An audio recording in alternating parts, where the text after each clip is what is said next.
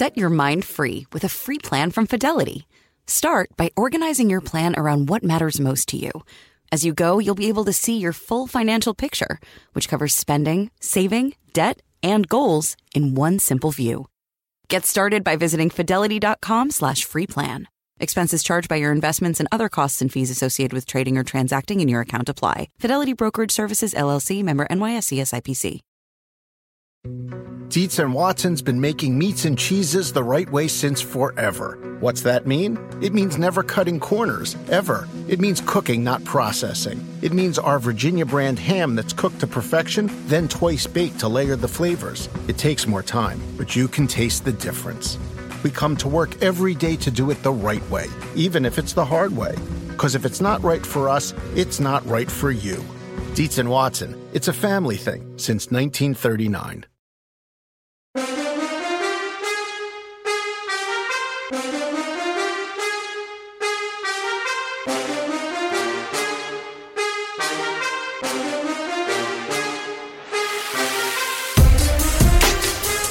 All right, welcome to Bet the Edge. I'm Jay Croucher here with Drew Dinsick. A somber morning on Bet the Edge as uh, we lament Bucks plus two and a half, Bucks plus three minus 120 going down in flames. Just an insipid performance all around.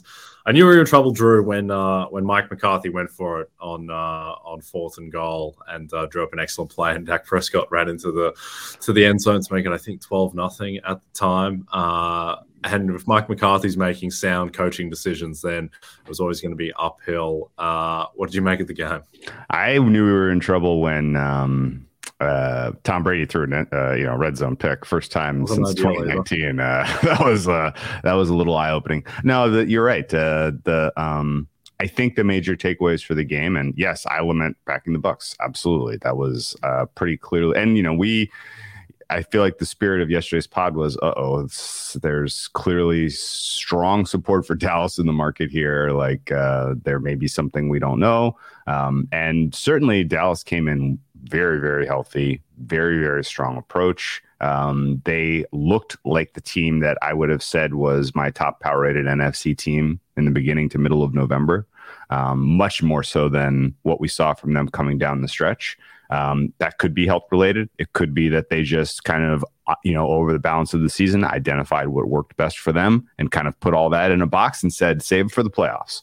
Um, if that's what they, you know, if that's the case and they have another one of those performances in them, then this team is dangerous. Um, the market is very, very, very hot on them next week against the Niners, and we'll get to that. But uh, I think most of the takeaways you come out of that game with are positive Cowboys takeaways. People like to dump on the loser, which is fine. Like, yeah, I mean, Bucks were pathetic. Like, dump on them all you want. Like the offensive approach, particularly to open the game, I thought was pathetic. Uh, no idea why you were attacking Dallas, where you were attacking them. Even on the one drive that you know that uh, uh, they succeeded. Brady was throwing interceptable passes left and right, and just in general, like they were trying to do it the very hardest way possible. Um, and so it didn't ever really feel like it was going to you know be successful as you were watching it play out in the early stages. So um, congratulations to Dallas. Uh, it's worth noting that Dak Prescott came in. A lot of people were asking questions about his ability to perform at that level in a high pressure game he answered all of those questions with an emphatic absolutely i can.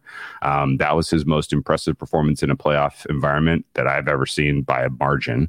Um, and you know he was the definition of poise uh, over the balance of this you know later stages of the first quarter through the second quarter.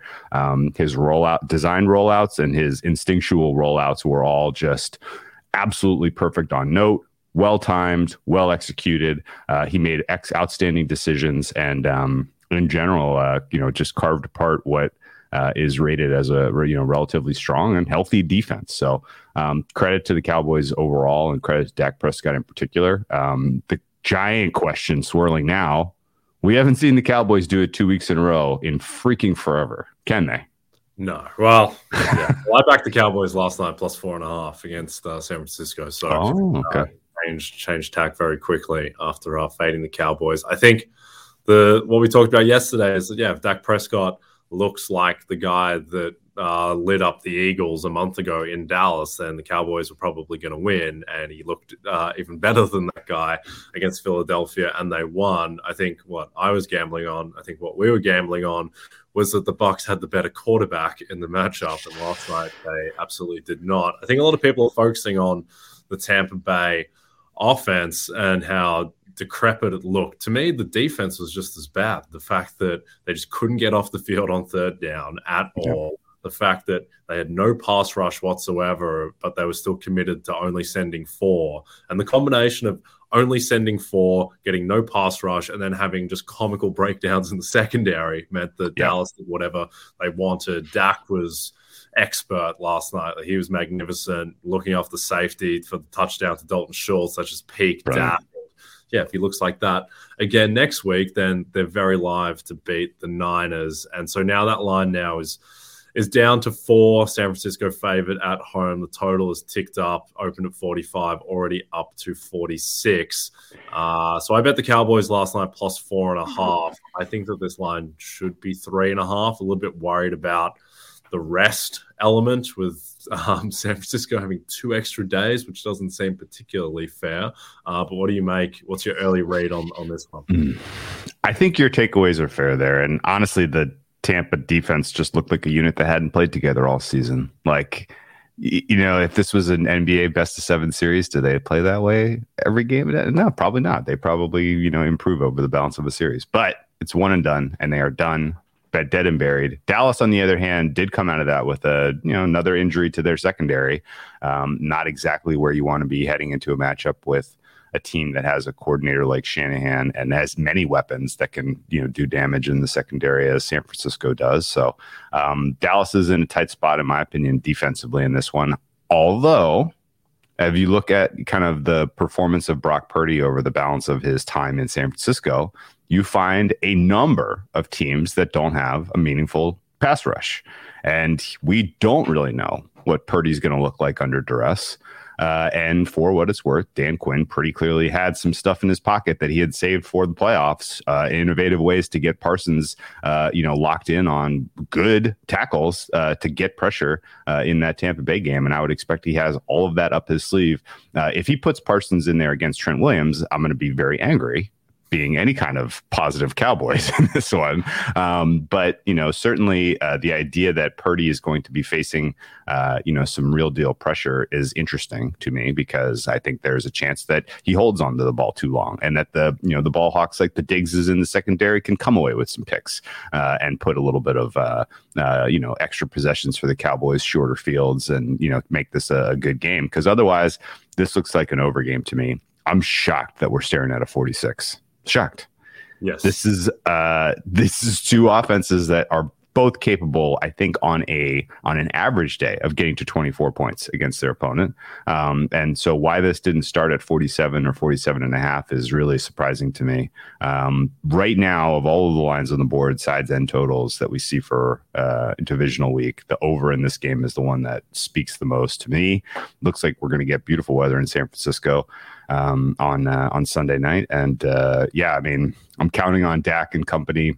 Really, I'm counting on the Cowboys' commitment to uh, move past the Zeke Elliott era uh, and keep their offense fluid. Um, but uh, you know, they, I, you know, we have questions about uh, the Niners' defense. The Niners' defense got exposed at times uh, against even the, you know, the the lowly Seattle Seahawks. Uh, so you know, the idea that uh, you know that Dallas can put scoreboard pressure on this team and uh, and Dallas you know Dallas is live to win this game. I don't disagree with that, but uh, for me, four or three and a half is not quite enough points to get involved here, uh, and I don't think it's going up. This looks like it's going down. So um, my guess is this closes three and a half. My guess is that the total takes a little bit of uh, you know a little bit of money to the over once the limits come up here. Um, and uh, I think the over is the the where you want to be. And I honestly, I think you want to be over Dallas team total points even more than the game over because there is a realistic chance that the pass rush here uh, could neuter Brock Purdy. Yeah, I'm with you. And there's a few reasons that I lean Dallas. One is a lot of my Dallas skepticism in the Tampa Bay game was that I thought there might have been something wrong with Dak to trigger a performance as bad as he had against Washington, where he's 14 for 37. Like that's completely dispelled. Dak is fine. He's 100% healthy. He looked amazing last night. So that's not mm-hmm. an issue at all. Dallas clearly going to have the better quarterback in this matchup. I think Purdy, like Purdy's been fine uh, and he's making the throws that he needs to. At the same time, he's had a lot of interceptions dropped. And when you look at the caliber of defenses that he's gone up against, Miami, who have been a banged up secondary all year. Tampa Bay, who have no pass rush, as we saw last night. Seattle, who have a bad defense. He's played them twice now. Commanders, good defense. He struggled in the first half in that game, then figured it out and then the Raiders and the decrepit and finished Cardinals team. Like he hasn't been tested that much. Dallas, for whatever their flaws and injuries might be in the secondary, are clearly going to be, I think, the best defense that he's played to date um, by some margin. So that's a concern if you're on the Niners. And then the other thing that you raised is 49ers defense isn't what it was uh, six weeks ago. Like they've had – They've had poor performances. The Raiders game remains very strange. Maybe they just didn't show up for that game, but they were awful defensively in that game. They weren't great against the Commanders either. Taylor Heinicke was completing third and longs for fun in that game. Uh, and then against Seattle, they showed uh, certainly Ken Walker had a much better game than anyone would have expected there. And the Seahawks were able to move the ball in the first half. So I think you add all that up, and I think that Dallas are the right side here. I think the over, to your point, is the right side as well. Uh, and I just think that there have just been some warning signs with Purdy, and as someone who's been very invested in the Niners all season along a lot of fronts. I think I've seen every snap that Brock Purdy has played, and he throws the ball up for grabs, yeah. and he hasn't done it. He hasn't had to do it against a great defense yet. Now he's gonna have to. And I just think back to how shell shocked he looked on that first drive against Seattle, and maybe he's gotten that out of his system, but. I uh, I would not trust uh, Brock Purdy in a matchup where he's clearly the inferior quarterback. I think that's very well said. And the two keys for this game are both on the Dallas side of the equation, which makes you really kind of think Dallas or pass, right? Um, how effective is the pass rush going to be? How does Purdy handle it on on that matchup? And then on the other side, I, my question for you how do you rate the dallas screen game? Because the part of the you know the if you go in specifically with that raiders tape and some of the other tape that showed you know some of the weaknesses of the niners defense it was a lot of the horizontal stuff uh, wide receiver screens getting tony pollard into space. Like i guess if you think the you know dallas can get it going via the screen which takes a ton of the pressure off dak by the way you know kind of you know eliminates a lot of the pass rush strengths of the niners um, you know what is your read on the screen game for Dallas? Do you think that would be part of their approach, and do you think it will be successful? Yeah, well, I think in a way, and maybe this is getting too in the weeds, but I think in a way the 49ers run defense being so excellent, despite what Ken Walker was able to do for stretches, is that hopefully it's so good that it just triggers Dallas moving away from Zeke very quickly because all frustrations around Dallas on offense have been just the just the abundance of Zeke carries. Thinking back to that Eagles game a month ago, the way that they were just running Zeke first, second down, it was just agonizing to watch as someone who needed Dallas in that game. So I just I don't think they're going to be able to do that against San Francisco because it's just going to fail and fail quickly. And so the hope would be is that it's going to be a lot more Tony Pollard. And Tony Pollard was very involved last night. I think that bodes well if you are on Dallas against San Francisco and just how dynamic he is, uh, not just as a runner, but also um, in the screen game. I think that that should be key. And I think the San Francisco defense, like, yeah, maybe it still is the best in the league, but I don't think we have an absolute elite, no brainer, historic number one defense this season. So mm-hmm. I do think that Dallas will be able to to move the ball. And I think that with what we saw last night, with what we've seen overall the past six weeks from Dallas, I think you just throw that Washington game in the bin. Like I think you just write that off. And I'm not really reading too much into that. I think they were probably just looking ahead to the next week. They knew that the Eagles weren't going to lose to the Giants. And so I'm prepared to mostly write that game off now. Um, and I think that I think that Dallas uh, are very live in this game. Let's quickly talk about the futures market.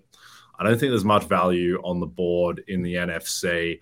Uh, the Eagles price quickly corrected itself, going from uh, there was some plus 180 about after the Giants won. That's now into plus 155. I still think if I had to make a bet on the board, that would be the one, but I don't feel great about any of it. Here's the question for you though, Drew. How do you power rate the Eagles versus the Niners? Just like not necessarily like um, you know, who has the better path to winning the NFC, but just who's the better team right now? Um, so the Niners, I feel like we're the biggest losers of wild card weekend in terms yeah. of future equity. Um, if they drew Tampa, like they're licking their chops. If they drew the Giants, they're licking their chops. If they drew the Vikings, they, they basically get a, a divisional bye right? Like all of those teams they match up so well against. They got the one team that matches up well against them, I think, in the Cowboys. So Niners take a shot in terms of how likely they are to win this round.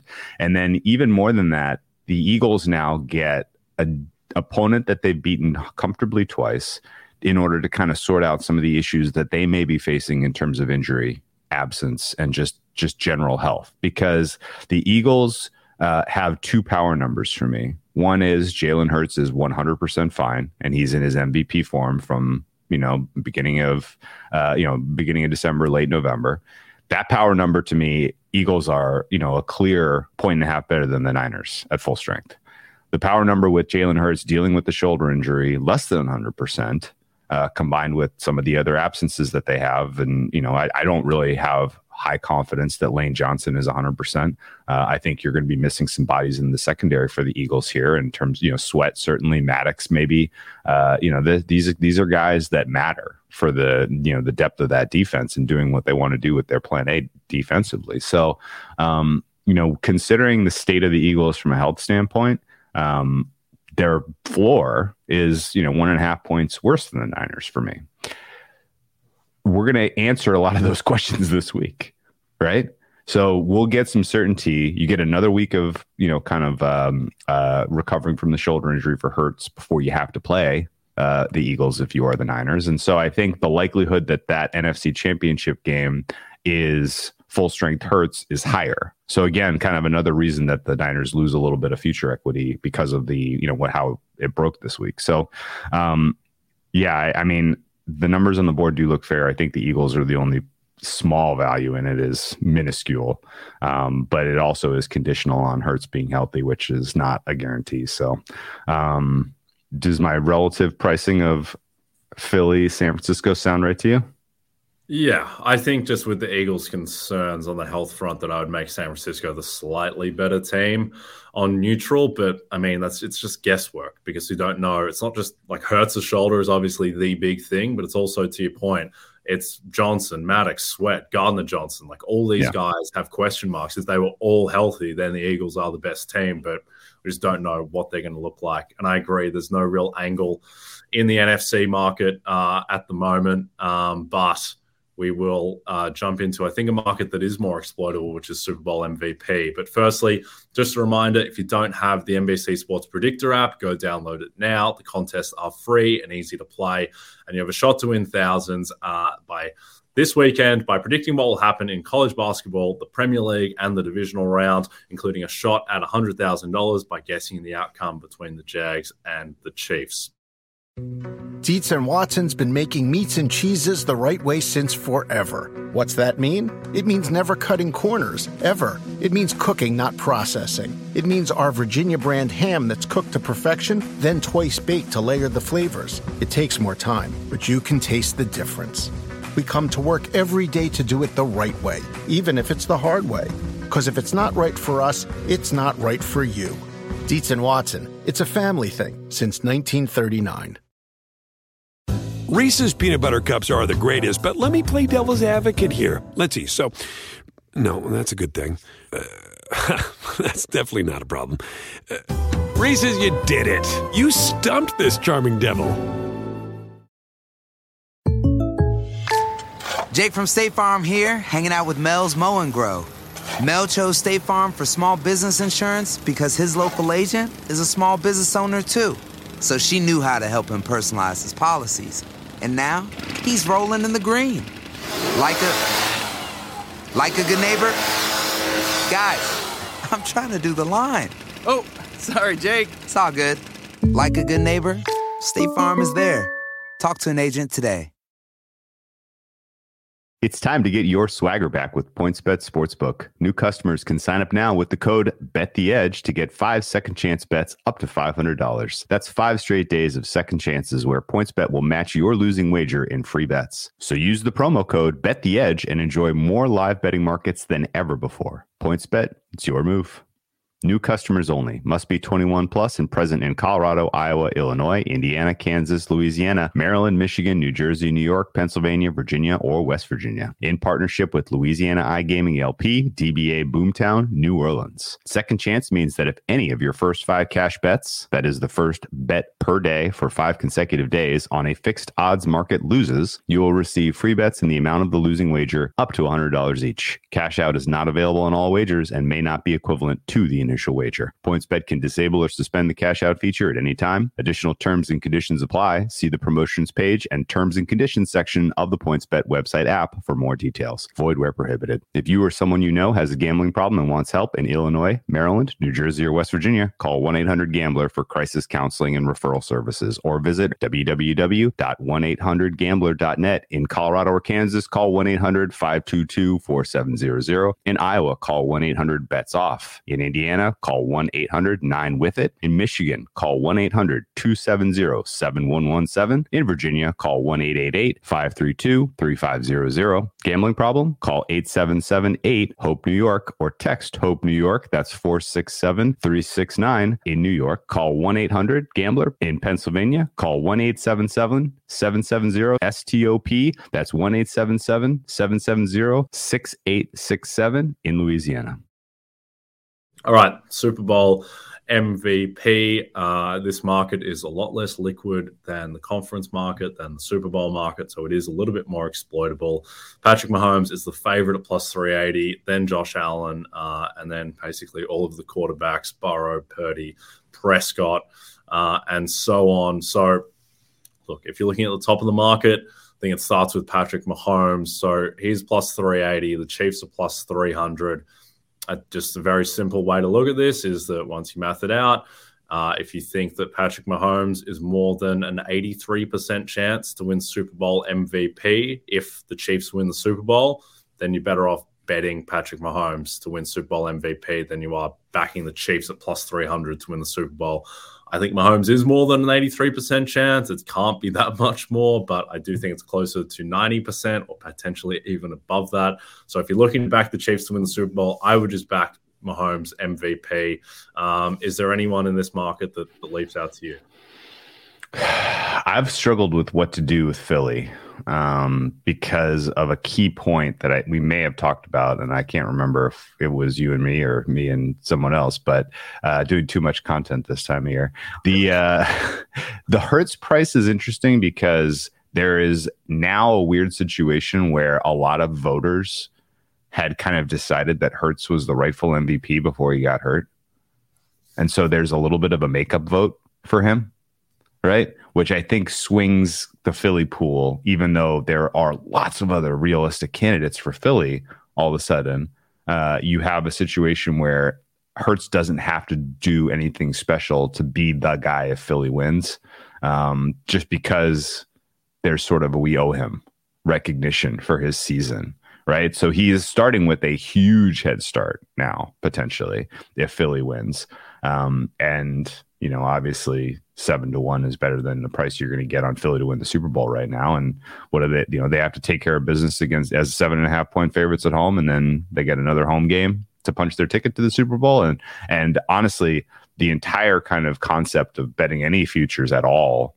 The entire playoff so far has been take some shots in the NFC because you're hoping, and it's still not out of the realm of possibility that chaos could ensue on the AFC side right? Like there are four, there, there are three elite teams and one very good team still alive in the AFC. And either the uh, you know an unexpected could happen and somebody like Jacksonville emerges, in which case somebody like Philly might be what three point favorites in the Super Bowl, and all of a sudden now you're holding us seven to one on Hurts, and he's the favorite to win. Like you know, like that is a realistic possibility where you could scoop equity just by taking care of business and letting chaos ensue on the other side of the bracket. Uh, and then the other outcome is whoever emerges from this mess in the AFC is battered and beaten and bruised Uh, you know, as you know, if Burrow if Burrow comes through and beats the Bills, none of us are going to be surprised. If Burrow does it again against Mahomes and the Chiefs, none of us are going to be surprised. But he's going to take the field in the Super Bowl with uh, you know the B squad blocking for him again, and you know going up against your monsters on the D line. All of a sudden, Philly, Cincy, pick them. You know, like you know, there's very uh, there's a lot of positives that come out of um, betting on anything, po- you know, at NFC at this point, where you are just, you know, your team takes care of business in the weaker half of the draw, and then, con- you know, chaos ensues on the other half, and the equity comes into your pot. So that's sort of the only angle I really see to attack. And so if I had to only just take one price, I'm looking for Hurts one. Yeah, I think with Hurts, like again, the equation is he's plus 700 to win MVP, and the Eagles are plus 475 on PointsBet to win the Super Bowl. So if you think that Jalen Hurts is more than a 72% chance to win MVP if the Eagles win the Super Bowl, then you're better off backing Jalen Hurts MVP. I think he probably is more than a 72% chance just because when you just think about it, like the fact that they're going to have they're most likely they're going to play the Chiefs or the Bills in the Super Bowl. Yes, chaos could ensue, but that would be the favorite outcome. And if Jalen Hurts is going to win uh, three playoff games, including beating Patrick Mahomes and Josh Allen, uh, or Josh Allen, that means that he is very likely healthy and is back to being at least close to the guy who was for a time MVP favorite. And so the total in the Super Bowl, if it's against Kansas City or Buffalo, or even if it's against Cincinnati, is going to be around 50. It's going to be a high scoring um, game you would expect. And in that type of game, Jalen Hurts is going to very likely be the MVP if Philadelphia wins. So I agree. I think that that's value. I think that you ride the upside of the Eagles and Hurts being healthy in that sense, um, as opposed to just backing them to win the Super Bowl. The only other Eagle and really only other guy, full stop, on the board that interests me right now is Miles Sanders, who is out there at 200 to 1. Uh, Whoa. not, not, an inspiring bet, Miles Sanders to win Super Bowl MVP, but at the same time, 200 to 1 means that in regard to their Super Bowl price, if you think Miles Sanders is at least a 3% chance to win MVP if the Eagles win the Super Bowl, then 200 to 1 is a bet. So um, that is a little bit too big. It's 70 to 1 on PointsBet, which I think is probably closer to right, but um, there are some bigger prices about. And look, Sanders, I think he's had three games this year of at least 134 rushing yards and two touchdowns. And uh, that that's very likely. Well, it's potentially enough to win Super Bowl MVP. So he would be the other look there. And that kind of you know, if they are playing with a lead, Sirianni does love to run the ball in the second half. So I think that that would be the angle. Any long shots on the board that uh that jump out to you? I mean, 200 to 1 on Sanders sounds pretty tasty. So I can't hate anyone who makes that bet. But uh, just out of curiosity, I've, and I've heard people make case for Christian McCaffrey. I've heard people make cases for, uh, you know, some of the other running back candidates here, which I am not buying into because, Jay, do you remember the last time a running back won Super Bowl MVP? Terrell Davis, right? Oh wow, off the top of your head, very very good, man. That was a, very that was incredible. Yeah. Incredible. Yes. He won um, you know, Super Bowl was that 2000? It was Elway's first Super Bowl. Uh, I guess that was 98. Um, Terrell Davis, Terrell Davis uh, 30 carries, 157 yards, three touchdowns in that game. So uh, it's been a while, and it takes a lot.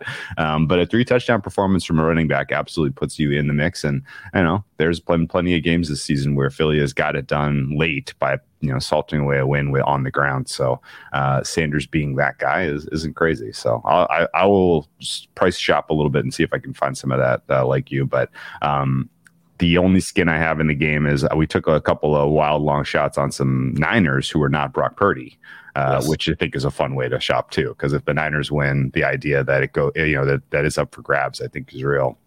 Yes, uh, there's, there's, still some 150 to one about on um, George Kittle, which I feel worse about after seeing what Deebo Samuel looked like. um, so I think that that's probably about fair now. I was hoping that um, that yeah, that Purdy would continue uh, hunting for Kittle, maybe he will in a, in a Super Bowl. But I think Nick Bosa as well is still eighty to one hundred to one out there, which is maybe a more interesting look. But yeah, I think that the bet uh, Hurts, Mahomes, and um, and my man Miles Sanders, who people just kind of scoff at them. Miles, Miles Sanders isn't winning Super Bowl MVP. It's like, yeah, I agree with you. I agree with you. He's probably not, but 200 to one's too big for a starting running back on a team that loves to run the ball that is plus 155 to make the Super Bowl right now. It's uh, it's just too big. All right, I got I got to ask you an opinion question. One more guy. Yeah. Uh, let's say that the very possible happens, and this is the Bengals. Uh, you know, from out of the AFC, does that open up the door to more defensive players because of the potential five sack game? Micah Parsons. Are we on the, the new dad, Micah Parsons, uh, coming home with five sacks in the Super Bowl and being the difference for Dallas? I was looking at his price yesterday because before they beat the Bucks, he was available at 150 to one. But Oh, even no. like, I still think I didn't back Missed it. and he's still now he's 80 to one on PointsBet. Like he's still a defensive player. I think there have been four defensive players who have won the Super Bowl MVP in like the past 26 years or something. And yes, mm. if anyone's going to win it, it's going to be Micah Parsons or Nick Bosa. But I struggle to get Parsons to more than like maximum 10% a Super Bowl MVP equity for Dallas. Like it's so hard. Like you need you need three sacks, maybe two sacks and a forced fumble or a return touchdown. Like it's pretty hard to get there. So I mean, he's live. He's as live as any defensive player will be. But yeah. I Yeah. just can't. I can't. Yeah, if if the if they face the Chiefs, then he's walking. He's dead man walking. Like the that's a dead dead money in the pool. Um, but against the Bills or the Bengals, uh, he's alive. I think honestly, if it's against the Bengals, like that line you just said, that's your kind of baseline expectation for him in that game. Yep. No, I agree there. All right. Before we get into Giants Eagles, a reminder to download the Rotoworld app to receive breaking player news all season long. Stay ahead of the competition by favoriting players on your roster. Get the latest injury updates, player news, and much more delivered right to your phone. It's available in the App Store today. All right. Giants Eagles. The line opened basically Eagles minus seven. Now it's up to minus seven and a half on PointsBet and pretty much everywhere. The total is 48 and a half. What do you like in this game, Drew? Yeah, so uh, I misread the market yesterday morning when we were talking about it. Um, it was sitting at a flat seven. My opinion was if it comes off either way, it's going to go to six and a half because somebody's going to make uh, just an uh, you know just a educated guess that Hurts isn't hundred percent and try to get ahead of injury news like limited participant in practice, which I think is probably coming for him. Like if he is a full participant in practice, uh, you know, on the first injury report of the week for Philly, that'll be a little bit of a surprise considering the comments we heard from him last week. Um, and so, you know, there could, you know, if there's going to be a move, I still think it's going to be in the direction of the Giants here. Um, but yesterday it went sincerely from a flat seven to a flat seven and a half. So um, there's confidence out there that Philly's going to be right, that Hurts is going to be right for game time. Um, but you know, just in terms of trying to capture best of the price, uh, I am still very concerned that you see injury reports that uh, and and just in general commentary from the team that tries to damp expectations for Hurts. Right? It seems like there's going to be a little bit of an effort here to you know, kind of try to take the pressure off of him externally by the stuff that they say to the media. Um, you know, and if that comes in the context of building in excuses by saying he is still dealing with an injury, then that's not crazy to me. So, um, the the if there's a market sentiment move based on you know the quotes and the and the uh, the team actions and activities, uh, I still think you could get uh, a flat seven if you want it for the Eagles later this week. Um, and in that same context, if you want the Giants, you're looking at a, a pretty, you know, a pretty decent size limit they'll rate you right now at a seven and a half that may not be there come Saturday. So, um, just in terms of market dynamics, this looks like uh, you know the Giants are the move right now, um, and the fact that the total is up to 48 and a half, I think is correct. I think that in general the um, you know, some of the books that are stuck at a flat 48 out there are going to eventually cave and, and move up a hair. Uh, and I think that comes on the context of the Eagles not being fully healthy. You mentioned, uh, you know, the the the three key injuries that I have been very very carefully watching: Josh Sweat, Avonte Maddox, and uh, C.J. Gardner Johnson.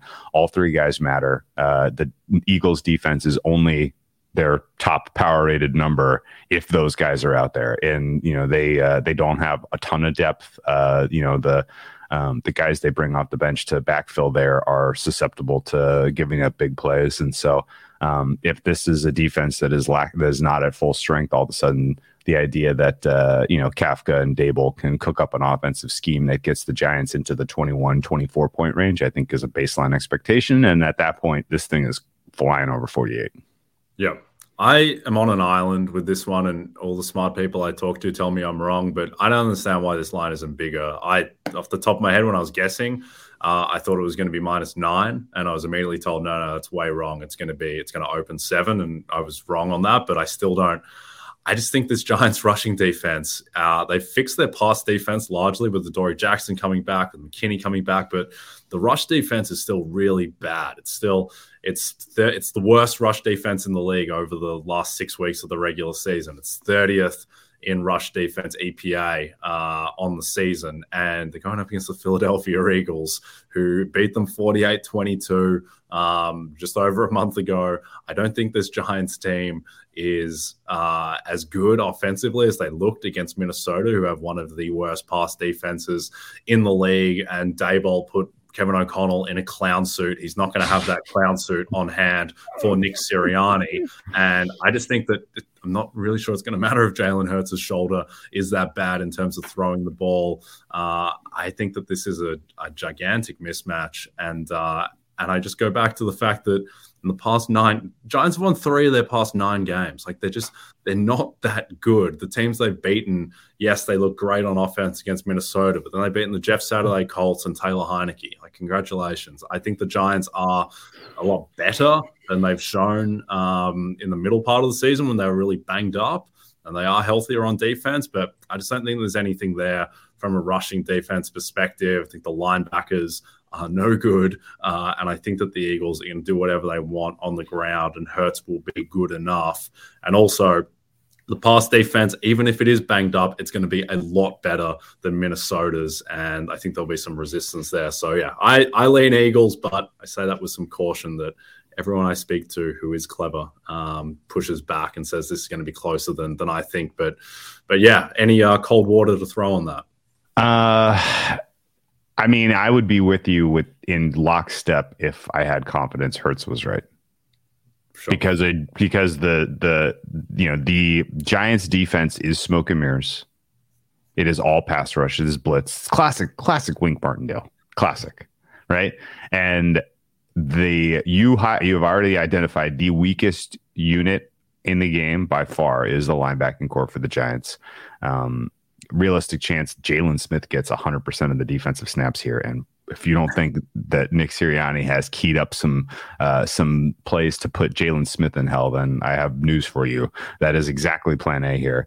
Um, if the pass rush is not getting home because the Eagles' offensive line, again, Lane Johnson, huge question mark, but at full strength, the Eagles' offensive line is the best in football.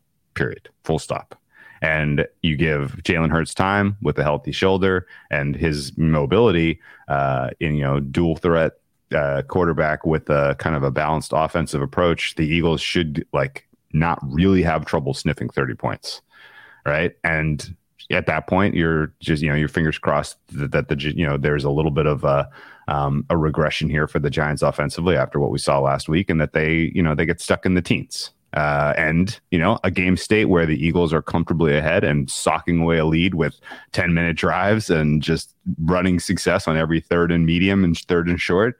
Um, you know, and and the Giants are going for it on fourth down because they're at such a deficit.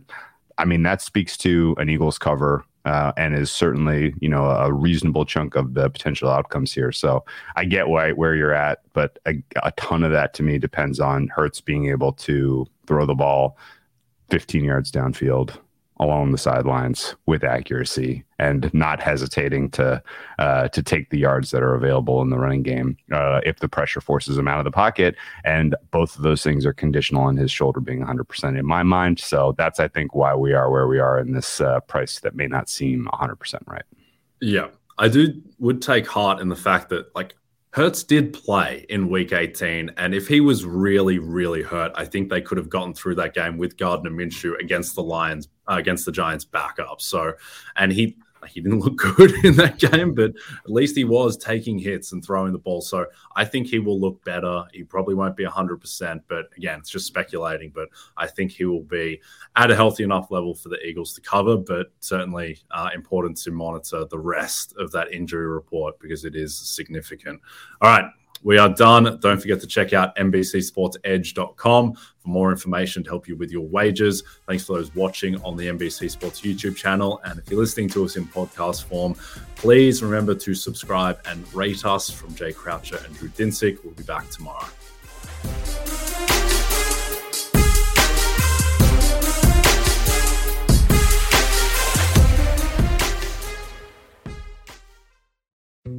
Dietz and Watson's been making meats and cheeses the right way since forever. What's that mean? It means never cutting corners, ever. It means cooking, not processing. It means our Virginia brand ham that's cooked to perfection, then twice baked to layer the flavors. It takes more time, but you can taste the difference.